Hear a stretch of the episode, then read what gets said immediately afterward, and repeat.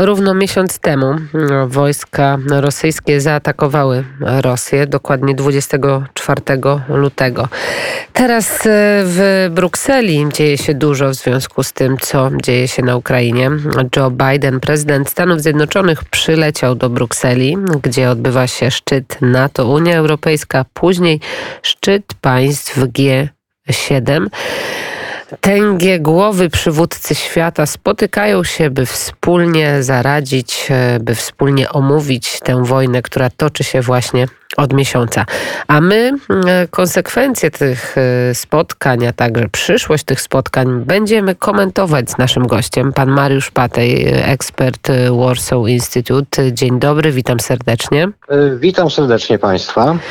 No to na początek, po co Joe Biden przyjechał do Europy, do Brukseli? Co chce tutaj załatwić, co chce tutaj ugrać? Y, no, ja myślę, że chcę skonsultować ze swoimi y, europejskimi partnerami y, linię polityki, która powstrzymałaby Rosję. Znaczy, mm, rozumiem, że cały czas przywódcy zachodni, no, w tym też i e, przywódca Stanów Zjednoczonych, e, e, chcieliby powstrzymania Rosji bez uciekania się do powiedzmy środków, środków militarnych. Ostatecznych. Ostatecznych, tak. No, według mnie Niestety, ale mm, powiedzmy ta pula e, powiedzmy e, działań, możliwości e, powiedzmy dyplomatycznych już się wyczerpuje i, i jest pytanie, co dalej. I myślę, że to jest, że to jest jeden z celów wizyty prezydenta Stanów Zjednoczonych, między innymi i w Polsce. No to e, no powiedzmy może, albo przeanalizujmy różne scenariusze w takiej sytuacji, co dalej, bo różne, mm, różne poglądy, różne stanowiska ścierają się, jeżeli chodzi o Unię Europejską, jeżeli chodzi o mm, podejście do Rosji. Mm, jak pan uważa, który scenariusz będzie najbardziej prawdopodobny, co dalej? Czy my możemy w ogóle myśleć o tych ostatecznych środkach, o tych militarnych środkach, o których pan powiedział, że, e, że to jest jednak e, ostateczna sprawa, ale mimo wszystko, gdzieś ona w naszych głowach jest y, i z drugiej strony mm, te dyplomatyczne kanały chyba już można uznać za prawie że zamknięte. Y, no tak, natomiast, natomiast realizacja scenariusza, w którym NATO wchodzi e, do gry, e, no, wiąże się z różnymi ryzykami, o których no, nawet tutaj nie chcę wspominać. No, ale pamiętajmy, że powiedzmy postawa bierna, postawa uległa,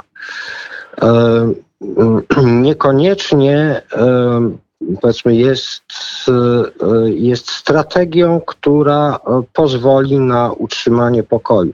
No, przypomnijmy sobie e, powiedzmy czasy Europy z lat 30., kiedy próbowano powstrzymywać Hitlera środkami dyplomatycznymi. Pozwalano powiedzmy na kolejne tak zwane kompromisy I doprowadziło to w końcu e, do wybuchu e, II wojny światowej. Francja, która no, bardzo liczyła na, na to, że uzgodnienia w Monachium usatysfakcjonują Hitlera i on jednak powstrzyma się przed powiedzmy da, dalszymi, dalszą ekspansją, da, dalszym E, dalszymi działaniami w Europie, No, ale nie ma pan wrażenia, tak, ale nie ma pan mhm. wrażenia, że Francja znowu myśli albo kieruje swoje zabiegi dyplomatyczne w podobnym tonie, bo przecież prezydent Francji po raz ósmy rozmawia już z Władimirem Putinem, więc chyba Francuzi nadal liczą na te no, kanały dyplomatyczne i na ich powodzenie. No, tak, no Francja i Niemcy, tak. No E, cóż, e, można powiedzieć, że historia nie zawsze uczy, tak? Są, są politycy, którzy popełniają te same błędy. Natomiast tutaj chciałbym też uspokoić powiedzmy osoby, które już jakieś tworzą apokaliptyczne scenariusze, że postawa twarda, e, nawet e, powiedzmy jakaś interwencja wojskowa nie musi prowadzić do najgorszego. No bo przecież w historii e, mieliśmy już powiedzmy dwie wojny z przeciwnikiem o wiele potężniejszym. E, mieliśmy wojnę koreańską, w której e, uczestniczył, można powiedzieć, tandem stalinowski Związek Sowiecki i Chiny Ludowe pod przewodnictwem Mao. I powiedzmy, ten tandem został pokonany w Korei. E, I nie, nie wybuchła z tego powodu trzecia wojna światowa. E, państwa nie, obrzuca, nie obrzuciły się e, bombami e, atomowymi. No i kolejny, kolejny epizod to był kryzys kubański, tak, lata 60. Mm, przypomnijmy, Związek Sowiecki, korzystając z dojścia do władzy młodego prezydenta Johna Kennedy'ego, demokraty, e, no, uznały, że ten prezydent będzie prezydentem słabym e, i będzie można e, z Kuby zrobić lądowy lotniskowiec Związku Sowieckiego. Chciano tam ustawić rakiety z głowicami nuklearnymi i twarda postawa, bezkompromisowa, e, wręcz postawienie e, jasno przywódcom radzieckim e, ultimatum, że uczynienie z Kuby właśnie państwa, w, którym jest broń nuklearna składowana, spowoduje reakcję Stanów Zjednoczonych, no, która będzie mogła, która będzie groziła właśnie już bezpośrednio miastom, infrastrukturze Związku Sowieckiego i to powstrzymało Sowietów. Chruszczow się cofnął. Ja myślę, że w przypadku Ukrainy, jeżeli byłaby twarda postawa, spójna, tak? No właśnie, zachodu, no właśnie, i tu dochodzimy do tego właśnie newralgicznego punktu, bo jeżeli by była jedność i by była spójność, to by było dobrze, to by było tak, jak powinno być, ale jak spojrzymy na Turcję, między innymi, która przecież jest w Sojuszu Północnoatlantyckim, jest w NATO, ale nie przyłącza się do sankcji przeciwko Rosji, a nawet idzie o krok dalej. Gości coraz więcej oligarchów, między innymi, jak poinformował niedawno Reuters, mm, Eclipse, między innymi Romana Abramowicza. No to tej jedności nie ma, ewidentnie, więc y, no. my możemy sobie pisać palcem po wodzie, ale rzeczywistość jest taka, a nie inna. Tak, znaczy no, z, z, Turcją, z Turcją rzeczywiście... Z, druga armia jest, NATO, prawda? Druga armia NATO, natomiast e, tak, znaczy trzeba na Turcję patrzeć um, też powiedzmy od strony e, interesów tureckich. Być może, że gdyby Turcja zobaczyła swój interes w takiej spójnej, powiedzmy, strategii NATO, to mm, myślę, że myślę, że nie odmówiłaby stanięcia po stronie silniejszych. Turcja wielokrotnie już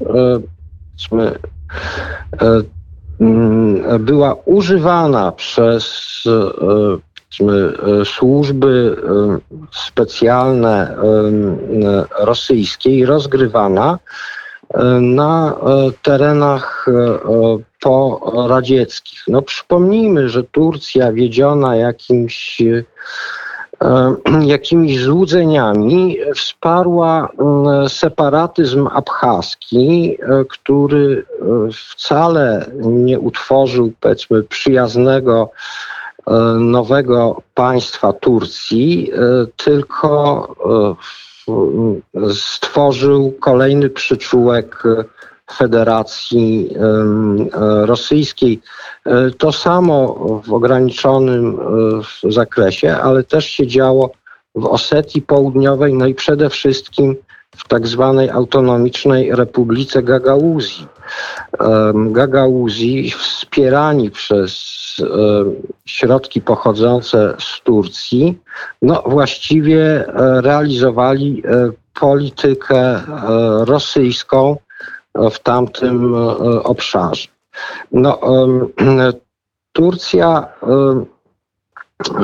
powiedzmy, wchodząc w spory ze Stanami Zjednoczone, Zjednoczonymi, no, starała się lewarować, zacieśniając stosunki z Federacją Rosyjską. Ale no, okazało się, że e, Federacja Rosyjska wykorzystywała, powiedzmy, tą trudną sytuację Turcji w sojuszu i e, zaczęła tworzyć zagrożenia w bezpośredniej w bezpośrednich, e, powiedzmy, strefach wpływu e, Turcji, czyli w Syrii i w Libii. No i w Syrii można powiedzieć, że doszło nawet do incydentów zbrojnych między e, Turcją i Federacją Rosyjską. No i również na terenie Libii e, pamiętajmy, że armia e, turecka wspólnie z Włochami wsparła legalny, uznany przez ONZ rząd libijski ze stolicą w Trypolisie no, przeciwko mm, takiej koalicji e, e, w państw, które wspierały generała Haftara. No w tej koalicji e, oprócz Rosji był Egipt, ZEA i niestety Francja. No i Turkom udało się zatrzymać ofensywę generała Haftara. Libii, e, no i to schłodziło stosunki rosyjsko-tureckie, aczkolwiek rzeczywiście nadal e, Turcja chciałaby mieć ciastko i zjeść No właśnie, ciastko. chciałaby mieć ciastko i zjeść ciastko, ale wydaje mi się, że chyba e, NATO i Unia Europejska, no NATO w tym przypadku, będą na, na, naciskać. Chyba Joe Biden też po to e, przyjechał, też tak? Żeby, mi się, też mi się wydaje. To żeby znaczy, z Recepem Erdoganem tak, porozmawiać. Tak, pamiętajmy, że Turcja e, sprzedała e, bardzo bardzo skuteczne e, systemy walki, tak, e, e, drony w Ukrainie.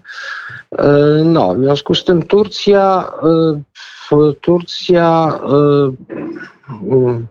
gra trochę na dwa fronty. Znaczy, na pewno w interesie Turcji jest utrzymanie integralności Ukrainy, niezależności Ukrainy, ale y, nie chce Turcja sobie za bardzo pewnie e, popsuć relacji z Rosją no, ze względu na interesy gospodarcze i właśnie tą taką grę z Zachodem, która prowadzi i w tej grze Rosja jest jej potrzebna. No, miejmy nadzieję, że Turcja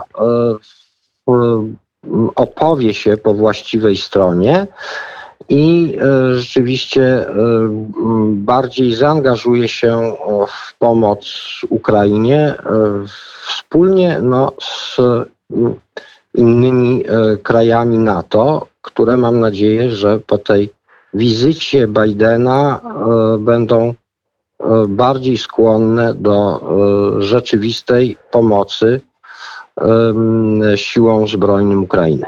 No i jeszcze y, pytanie o ten szczyt G7. Jakie pan widzi tutaj mm, scenariusze, jakie pan widzi tutaj rozwiązania związane właśnie z G7? No, e, tu, e, tu jest też e, powiedzmy ciekawa pozycja Japonii, prawda, która jednoznacznie e, opowiedziała się przeciwko Rosji. Właściwie e, konflikt o Kuryle e, zamiast wygasać, no to powiedzmy dostał jakiejś dynamiki. Myślę, że G7 będzie kontynuować presję ekonomiczną na, na Rosję. No, Natomiast no, obawiam się, że, że sama presja ekonomiczna, no to, to, to za mało. To za mało, tak. I niestety trzeba będzie, powiedzmy, pomyśleć o bardziej zdecydowanych krokach. No przede wszystkim e, zapewnić Ukrainie sprzęt ofensywny, przełamujący, żeby oni e, mogli odbijać e, terytoria, które zostały zajęte przez wojska rosyjskie. Pewnie kolejnym etapem no to jest zamknięcie w przestrzeni powietrznej nad Ukrainą. No to jest chyba niezbyt realny scenariusz. No. To, to wszyscy zgodnie mówią, że do tego zamknięcia przestrzeni powietrznej nie może dojść, bo to równa się e, no, eskalacja konfliktu, eskalacja e, wojny i chyba nikt, no. chyba nikt poważnie nie rozważa tego scenariusza, przynajmniej no, oficjalnie. Oficjalnie, natomiast e, jeżeli miałoby dojść do jakiejś misji pokojowej, to żeby ta misja pokojowa e, miała jakiś sens i była bezpieczna dla e, powiedzmy żołnierzy uczestniczących w takiej misji, no to trzeba będzie zamknąć tą przestrzeń i ograniczyć możliwości, możliwości E, ataków, terrorystycznych ataków ze strony lotnictwa e, Federacji Rosyjskiej, ze strony ich e, sił rakietowych. I, Historia i tu, dzieje się tak na naszych oczach. I, i tu, tak? Tak, no i, i tu myślę, że, że NATO no, musi, powiedzmy, podjąć e, zdecydowane kroki e, i kompleksowo podejść do e, właśnie obrony Ukrainy. No, podejmując ryzyko, powiedzmy, że, że przynajmniej czasowo może dojść do eskalacji y, działań zbrojnych, które i tak są już wyeskalowane y, na bardzo wysoki poziom. No, przypomnijmy, że przecież Rosja używa rakiet hipersonicznych w, w atakach na cele w, w Ukra na Ukrainie. I y, no, y, co, co może zrobić więcej? No może, może użyć y, broni y, jądrowej, tak? No ale No tak, Miejmy mówił o tym niedawno rzecznik Kremla Dmitrij Pieskow, który powiedział, że jeżeli bezpieczeństwo i em, egzystencjalnie Rosja będzie zagrożona, to wtedy do takiej atomowej. Mm, opcji Może może dojść. dojść. No, ty, tylko powiedzmy sobie szczerze, znaczy, za, znaczy wyparcie armii e, rosyjskiej z nierosyjskiego terytorium to nie jest zagrożenie e, egzystencji Federacji Rosyjskiej. To gdyby wojska NATO pojawiły się pod Moskwą, to moglibyśmy mówić o zagrożeniu egzystencji dla państwa rosyjskiego, ale tu nie ma mowy o przekraczaniu granic Federacji Rosyjskiej. Tutaj mówimy tylko o wyrzuceniu armii y, agresora, która wchodzi na teren innego suwerennego państwa, y, właściwie y, no, bez właściwie ża, e, żadnego, żadnego realnego pretekstu, tak, nie mieć. Czyli, czyli, te, czyli ta y, sprawa związana z guzikiem atomowym i z opcją atomową jest straszeniem według pana? Moim zdaniem jest to straszenie, to jest e, właśnie gra na to, żeby to NATO nie zareagowawało w sposób Zdecydowany, zdecydowany na, tak, dokładnie. na Ukrainie. Tak. E, Szczyty, rozmowy, mm, e, decyzje będziemy obserwować, a teraz e, mm, komentował to e, dla Państwa, dla nas pan Mariusz Patej, ekspert Warsaw Institute, ekspert do spraw Europy Środkowo-Wschodniej, a także Międzymorza. Dziękuję bardzo za rozmowę. Dziękuję, dziękuję serdecznie.